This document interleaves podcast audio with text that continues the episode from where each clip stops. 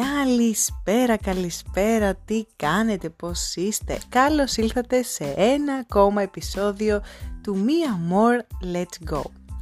Η αλήθεια είναι πως για ακόμη μία φορά άργησα να βγάλω στην ώρα του podcast Γιατί όταν βρίσκεσαι σε ταξίδι τελικά τα πράγματα δεν είναι τόσο εύκολα είτε το wifi κάποιες φορές δεν ε, είναι καλό είτε βρίσκεσαι σε κάποια ραχούλα, σε κάποιο τρένο, αεροπλάνο, οτιδήποτε και χάνεται έτσι η μέρα. Παρ' όλα αυτά τα κατάφερα έστω και λίγο αργοπορημένα και είμαι εδώ για να μιλήσουμε σήμερα για το travel blogging στην Ελλάδα.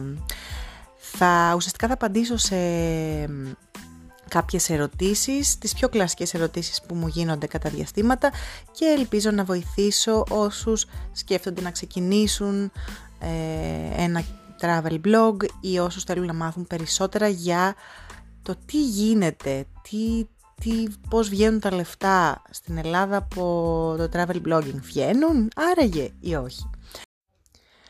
Αν με ρωτούσες ε, πριν περίπου 5-6 χρόνια τι ακριβώς είναι το travel blogging, ε, θα σου απαντούσα πως είναι αυτό που κάνει ο Nomadic Matt.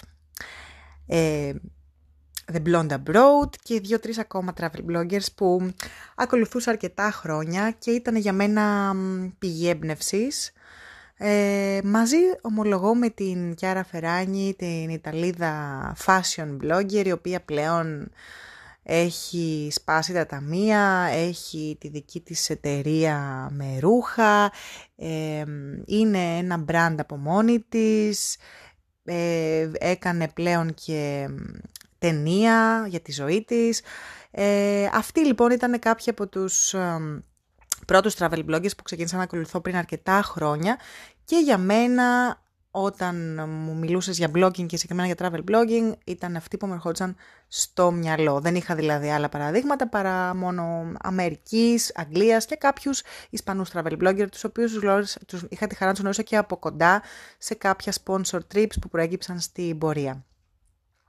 Εγώ προσωπικά στην μπλογκόσφαιρα μπήκα αρκετά νωρίτερα, κάπου το 2009, τότε που ένας από τους καθηγητές μου στο Πάντιο, μιλώντας μας για τα νέα μέσα, μας ζήτησε να δημιουργήσουμε το δικό μας ιστολόγιο. Εντάξει, 2009, 10 χρόνια πριν.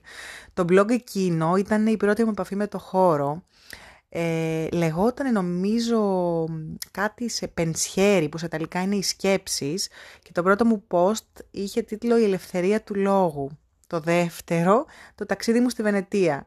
Ε, ένα χρόνο αργότερα και αφού είχα ξεχάσει εντελώς την ύπαρξη του συγκεκριμένου blog, βρέθηκα να αδειάζω βαλίτσες και να ανοίγω κούτες, γιατί μόλις είχα μετακομίσει στην γειτονική Ιταλία, κάπου το 10, Σεπτέμβριο του 10.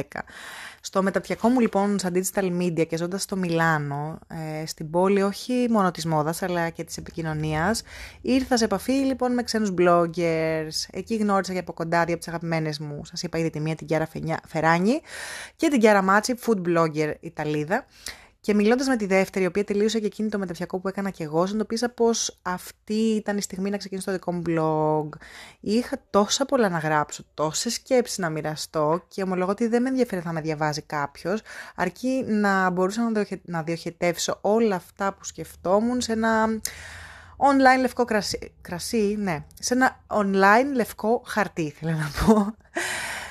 Ε, άλλωστε και για πολλά χρόνια το έκανα στο χαρτί. Μ' άρεσε να γράφω τις σκέψεις μου και συνεχίζει να παραμένει ο αγαπημένος τρόπος έκφρασής μου. Ε, έτσι λοιπόν τον Αύγουστο του 12, μέσα στο τρένο για Μιλάνο, ξεκίνησα το δικό μου travel blog με τις πρώτες κουβέντες Hello World. Τότε βέβαια δεν θεωρούσα τον εαυτό μου travel blogger, γιατί πολύ απλά δεν γίνεσαι από τη μια μέρα στην άλλη. Αυτή την ταμπέλα τη φόρεσα πολύ αργότερα όταν επέστρεψα στην Ελλάδα και ξεκίνησα να συστήνομαι και να μιλάω για το blog μου. Ε, Δύο χρόνια πιο μετά αποφάσισα πως ήρθε η ώρα να γνωρίσει τον μπλογκοπεδάκι μου ο κόσμος. Δεν είχα ιδέα αν υπήρχαν και άλλοι travel bloggers τότε στην Ελλάδα. Ήξερα μόνο fashion, food και beauty. Ε, και μέχρι που γνώρισα τέλος πάντων δύο-τρία άτομα, τις δύο Μαρίες, τη Μαρία Καλύμνου, τη Μαρία Πετροπούλου, ε, τον Κώστα Φυλαχτό, οι οποίοι είχαν ξεκινήσει και εκείνοι να γράφουν στα δικά τους travel blogs.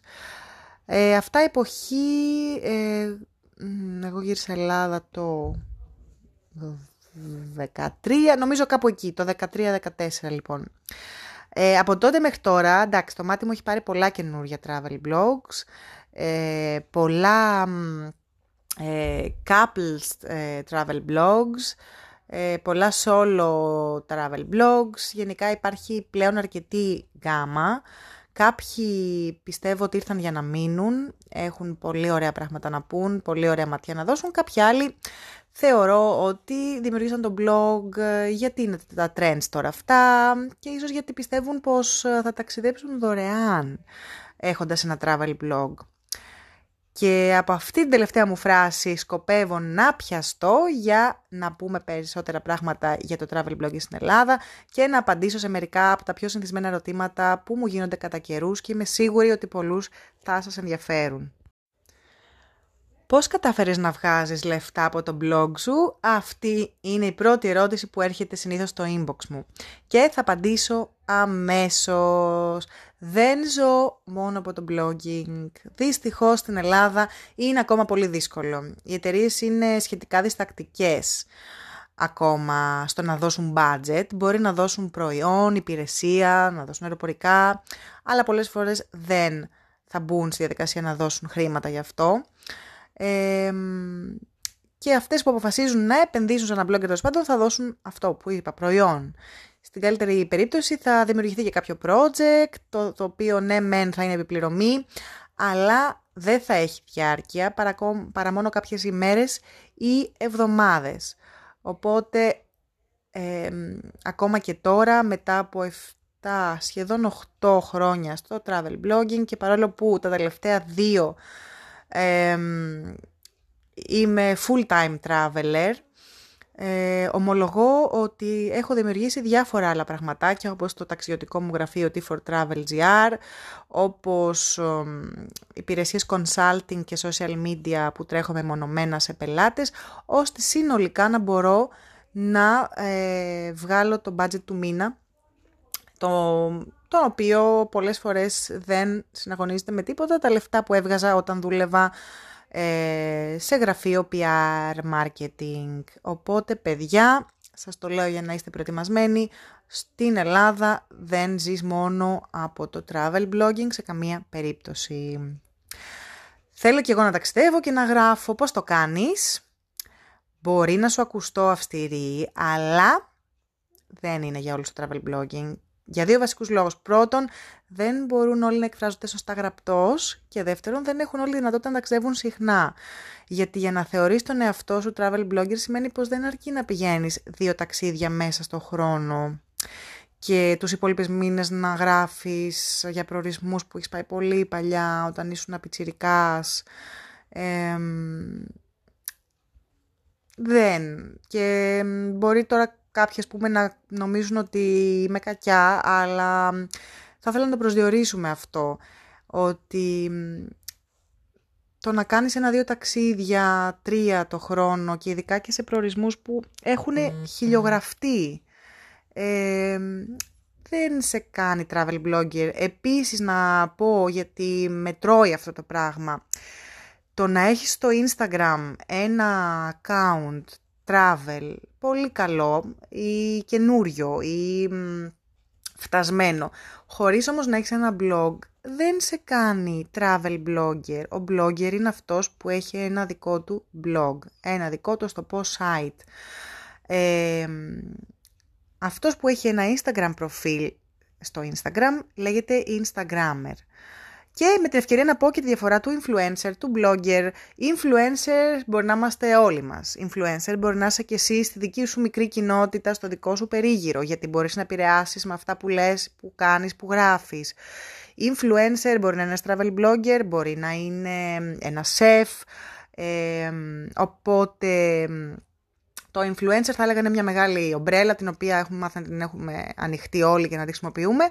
Από κάτω μπορεί να κρύβεται ο καθένας. Από το μανάβι της γειτονιάς ε, μέχρι την TV persona, τον ε, ε, πώς να τον πω, τον videographer που ταξιδεύει συχνά και έχει φοβερό υλικό, αλλά δεν τον κάνει κάτι, αυτό δεν τον κάνει travel blogger, γιατί δεν έχει απλά ένα blog. Οπότε, ε, θα ήθελα να είναι ξεκάθαρη η διαφορά, το λέω πάλι με όλη, τη θετική, με, τη, με όλη τη θετική μου διάθεση, γιατί πολλές φορές έχω διαβάσει ε, λα λα λα, ο νέος travel blogger που κάνει αυτό και εκείνο και τ' άλλο και τελικά έχει απλά ένα Instagram account που μπράβο, εννοείται, αλλά δεν απαραίτητα δεν τον, κάνει, δεν τον κάνει blogger αυτό. Είναι ένας ε, travel influencer, ένας travel instagrammer, ε, αυτά. Συνεχίζω με άλλη ερώτηση, πολύ χαρακτηριστική επίσης, ε, η οποία μου έρχεται συχνά στα inbox και μου λένε τύπου κάτι του «Καλοπερνάς εσύ, αν ξεκινήσω κι εγώ ένα travel blog θα ταξιδεύω δωρεάν» αυτή η φράση, εντάξει, μπορώ να πω ότι λίγο με φτάνει, δεν θα πω με εκνευρίζει, αλλά με βγάζει λίγο από τα ρούχα μου, γιατί πολύ απλά όταν ένας travel blogger ε, ταξιδεύει, βγάζει, ξέρω εγώ, 2.000 φωτογραφίες, ξυπνάει πρωί για να προλάβει να δει τα περίεργα εκείνα μέρη που έχει σημειώσει τη λίστα του, κύματα αργά γιατί πρέπει να κάνει τις δημόσιες σχέσεις του με τους φορείς του κάθε τόπου, να κάνει τα edits του, πρέπει να ανεβάσει κάτι, να πάρει εγκρίσεις κάποιες φορές, κάποιες φορές. Και γενικότερα λειτουργεί όπως εσύ όταν βρίσκεσαι στο γραφείο, δουλεύει, απλά δεν είναι κλεισμένος ε, σε ένα χώρο, σε τέσσερις στίχους. Και όχι, δεν ταξιδεύει δωρεάν, γιατί στο τέλος της ημέρας καλείται να φέρει συγκεκριμένα αποτελέσματα στον πελάτη, ε, στο ξενοδοχείο που τον φιλοξενεί, στο μέρος που τον καλεί για να γράψει για αυτό. Ε, Σίγουρα, όπως είπα και πολύ νωρίτερα, στο κομμάτι του travel, επειδή είναι άλλα τα προϊόντα, οι υπηρεσίες και τα σχετικά, πολλές φορές μας προσφέρουν υπηρεσίες δωρεάν, όπως τη διαμονή, όπως τα αεροπορικά, χωρίς να μας πληρώνουν. Ε, εννοείται ότι παλιότερα ήμουν πολύ ανοιχτή σε αυτό, όταν δεν ήταν full-time job το blogging και είχα και άλλη δουλειά, οπότε δεν ήταν το βασικό μου εισόδημα και ήμουν πολύ ok στο να πάρω δωρεάν υπηρεσίες. Πλέον προσωπικά προσπαθώ, λέω αρκετά όχι και προσπαθώ να κάνω και educate τον πελάτη, να του λέω ότι όπως ακριβώς εκείνος δουλεύει ή έχει εργαζόμενους από κάτω του και τους πληρώνει για τη δουλειά και τις ώρες που βρίσκονται στο γραφείο, έτσι θα έπρεπε να γίνεται και με τον travel blogger. Άλλη κλασική ερώτηση. Εντάξει, στη τελική τι χρειάζομαι. Θα φτιάξω ένα travel blog στο WordPress και θα θεωρούμε travel blogger. Έτσι δεν είναι; Εδώ θα σου απαντήσω πάλι λίγο αυστηρά. Αν απλά θέλεις να είσαι ένας ακόμα, καλώς να έρθεις. Αν θες να ξεχωρίσεις όμως, πρέπει να κάνεις τον εαυτό σου την συγκεκριμένη ερώτηση. Τι έχω εγώ παραπάνω από τους υπόλοιπους travel bloggers, δηλαδή γιατί κάποιος να διαβάσει εμένα και όχι κάποιον άλλο; Το μυστικό λοιπόν εδώ είναι να βρεις σε τι ακριβώς είσαι καλός, ποιο είναι το δυνατό σου σημείο, τι σε διαφοροποιεί, που ειδικεύεσαι, είσαι luxury, είσαι low budget, είσαι family guy, είσαι solo traveler, αγαπάς το φαγητό, την τέχνη, πρέπει να κάνεις ένα focus ε, και σε μεγάλα συνέδρια που είχα πάει κατά διαστήματα μας λέγανε αυτό, το ότι πρέπει να έχεις ένα κοινό, ένα νης κοινό. Το ότι είσαι traveler και ότι γράφεις για ταξίδια είναι πολύ γενικό. Πρέπει να κάνεις focus σε ένα συγκεκριμένο σημείο, στο οποίο είσαι καλός, στο οποίο υποστηρίζεις, το κάνεις και το ξέρεις καλά ε, και μέσα από την προσωπικότητά σου, τον τρόπο της γραφής σου, να δείξεις το κάτι διαφορετικό. Βρες λοιπόν αυτό που σε εκφράζει πραγματικά και κάνε τον πρωταγωνιστή του blog σου. Το να γράφεις απλά για προορισμούς δεν είναι πολύ γενικό. Σε κάνει ένα ακόμα τουριστικό οδηγό. Δεν το θέλεις αυτό. Ελπίζω δηλαδή πως όχι. Κανείς μας δεν το θέλει. μια τελευταία ερώτηση που θεωρώ ότι είναι καλό να την σχολιάσω Κατά διαστήματα μου έρχονται επίσης μηνύματα email και μου λένε με, μας εμπνέεις, ε, μας δίνεις όθηση, ε, σκεφτόμαστε να ξεκινήσουμε και εμείς το δικό μας blog, σε πειράζει να χρησιμοποιήσουμε κάποιες από τις ιδέες σου για να ξεκινήσουμε. Ε, εννοείται ότι με κολακεύει και με χαροποιεί πάρα πολύ αυτό. Ε, παρόλο που προσωπικά θεωρώ πως έχω ακόμα πολύ δρόμο να διανύσω, αλλά είναι σίγουρα ωραίο να ξέρεις πως έστω και λίγο βοηθάς με κάποιο τρόπο τους γύρω σου, τους εμπνέεις, τους βοηθάς να ταξιδέψουν, να ξεπεράσουν φοβίες, να γίνουν πιο δημιουργικοί. Μπορείς λοιπόν εσύ που μου κάνεις αυτή την ερώτηση να πάρεις όσες ιδέες θέλεις. Άλλωστε και εγώ έχω πάρει ιδέες και έμπνευση από αγαπημένους travel bloggers του εξωτερικού, δεν το, δεν το συζητώ. Το μυστικό όμως είναι ένα, να είσαι ειλικρινής με τα άτομα που σε διαβάζουν. Ε, μην πεις, ε, ξέρω εγώ, ανακάλυψε αυτό το μέρος ε, μόνος μου. Δώσε τα credits, πες ρε παιδί μου, ξέρω εγώ, την τάδε περιοχή, τη ματέρα, την είχα ακούσει πρώτη φορά από τη Μαρία, ξέρω εγώ, πριν τέσσερα χρόνια που είχε πάει εκείνη. Ή το τάδε tip μου το έδωσε η, δεν ξέρω εγώ, η Μαρίνα μέσα από το travel vlog της για τη Βιέννη, παράδειγμα. Δηλαδή είναι καλό να δίνουμε credits, είναι καλό να λέμε ευχαριστώ, ε, είναι καλό ε, γενικότερα να δουλεύουμε συνεργατικά, και το βλέπω και στο εξωτερικό. Δηλαδή, μεγάλοι travel bloggers πραγματικά ε, είναι τόσο humble, τόσο να βοηθήσουν, τόσο να κάνουν synergies, ε, που είναι κρίμα να, σε εμάς να μην γίνονται αυτά τα πράγματα. Παλιότερα ήμουν εγώ και δύο-τρεις ακόμα που λέμε εμείς και ο Κούκος και ήμασταν λίγοι. Τώρα που υπάρχει μεγάλη αγορά ε, και υπάρχει πολλοί κόσμος που τον ενδιαφέρει και που ήδη ξεκίνησε το δικό του travel blog, είναι ωραίο να δίνουμε credits, να συνεργαζόμαστε, να, να λέμε μια, μια καλή κουβέντα, ρε παιδί μου, για τον απέναντί μας ε, και γενικότερα είναι καλό να είμαστε αληθινοί. Ε, είναι από τα πράγματα που και εγώ προσπαθώ και ελπίζω ότι θα παραμείνω έτσι. Ε, δεν θέλω να λέω ψέματα στους ανθρώπους που με διαβάζουν. Ε, γιατί, και θα σου πω γιατί, γιατί πολύ απλά κάποια στιγμή θα το καταλάβουν. Και για μένα το βασικό συστατικό για την επιτυχία ενός blog είναι η αλήθεια. Αν δεν σε πιστεύουν τα πρόσωπα που σε διαβάζουν, τότε πραγματικά δεν έχεις λόγο ύπαρξης στο digital κόσμο. Οπότε, ε, αν μπορώ με λίγες φράσεις να κάνω ένα, ρεζουμ, ένα ρεζουμέ ε, είναι το ότι υπάρχει άπλετος χώρος, πολύς χώρος ε, να ξεκινήσεις ακόμα και σήμερα το travel blog σου αρκεί πριν να έχεις σκεφτεί τι είναι αυτό το διαφορετικό που εσύ μπορείς να προσφέρεις στην ε, ελληνική μπλογκόσφαιρα. Ε, πού είσαι καλύτερος, ποια είναι τα δυνατά σου σημεία, τι θα ήθελες να μοιραστείς ρε παιδί μου γράφοντας, το έχεις με τη γραφή, πάρε γνώμες, πάρε γνώμες από φίλους σου, από αγνώστους πριν κάνεις publish στο blog. Μην βάλεις από την αρχή τίτλους είμαι ο τάδε, είμαι ο blogger τάδε. Ε, πάρε λίγο χρόνο, μη βιάζεσαι. Ε, αν είναι να αντιγράψεις κάποιες ιδέες, είναι καλό να πεις μια φράση ότι αυτό το είδα εκεί και μου άρεσε, δώσε ένα credit, στείλε απευθείας μήνυμα, email στους αγαπημένους σου άλλους, ίσως travel bloggers και τους Έλληνες και από, το εξωτερικό.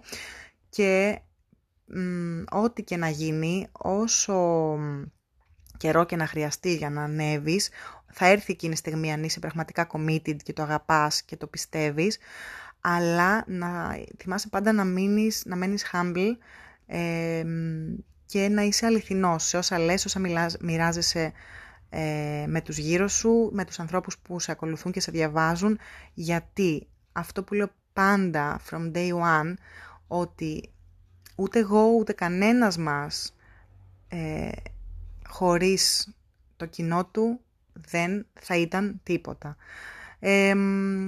Αυτό, ελπίζω να μην σας κούρασα, να είχε κάποιο νόημα. Ε, ανυπομονώ να μου στείλετε σχόλια πάνω σε αυτό το podcast, να, είτε ηχητικό εδώ, είτε ε, inbox στο Instagram, ε, γιατί θα ήθελα πάρα πολύ να το συνεχίσουμε, δηλαδή έχει ενδιαφέρον αν έχετε και άλλες ερωτήσεις για το κομμάτι travel blogging στην Ελλάδα. Και αυτά, να πω καλά ταξίδια να έχετε πολύ πολύ έμπνευση. Δεν είναι εύκολο, δηλαδή μ, περνάνε φάσεις στη ζωή μου προσωπικά που την ψάχνω αυτή την έμπνευση. Παλιότερα ήμουνα, είχα σου πιο πολύ χρόνο και έγραφα, έγραφα, έγραφα. Τώρα είναι όλα τόσο γρήγορα που πολλές φορές ψάχνω και λέω ρε γαμώτο, δεν, δεν μπορώ να γράψω. Οπότε μ, βρείτε τρόπους να έχετε έμπνευση. Ε, κάντε ταξίδια, μιλήστε με ανθρώπους, δείτε ταινίες, διαβάστε βιβλία και να είστε πάντα αληθινοί, να είστε ο εαυτός σας, ε, να είστε σωστοί, ε, ευγενικοί, να μην πατάτε επιπτωμάτων, γιατί δυστυχώς το έχουμε και αυτό εδώ, είναι χαρακτηριστικό του Έλληνα, δυστυχώς, δυστυχώς και το λέω και στεναχωριέμαι, αλλά είναι αλήθεια. Και να ξέρετε ότι όλα θα έρθουν σιγά σιγά μόνα τους, χωρίς βιασύνη. Πολλά φιλιά, καλή, καλό υπόλοιπο εβδομάδας και τα λέμε ελπίζω next week. Χριστουγεννάκια, θα είμαι στην Ιορδανία. Δύσκολο να βγει Παρασκευή, προς Κυριακή το βλέπω. Ελπίζω να είμαι στην ώρα μου αυτή τη φορά και στη μέρα μου. Πολλά φιλιά!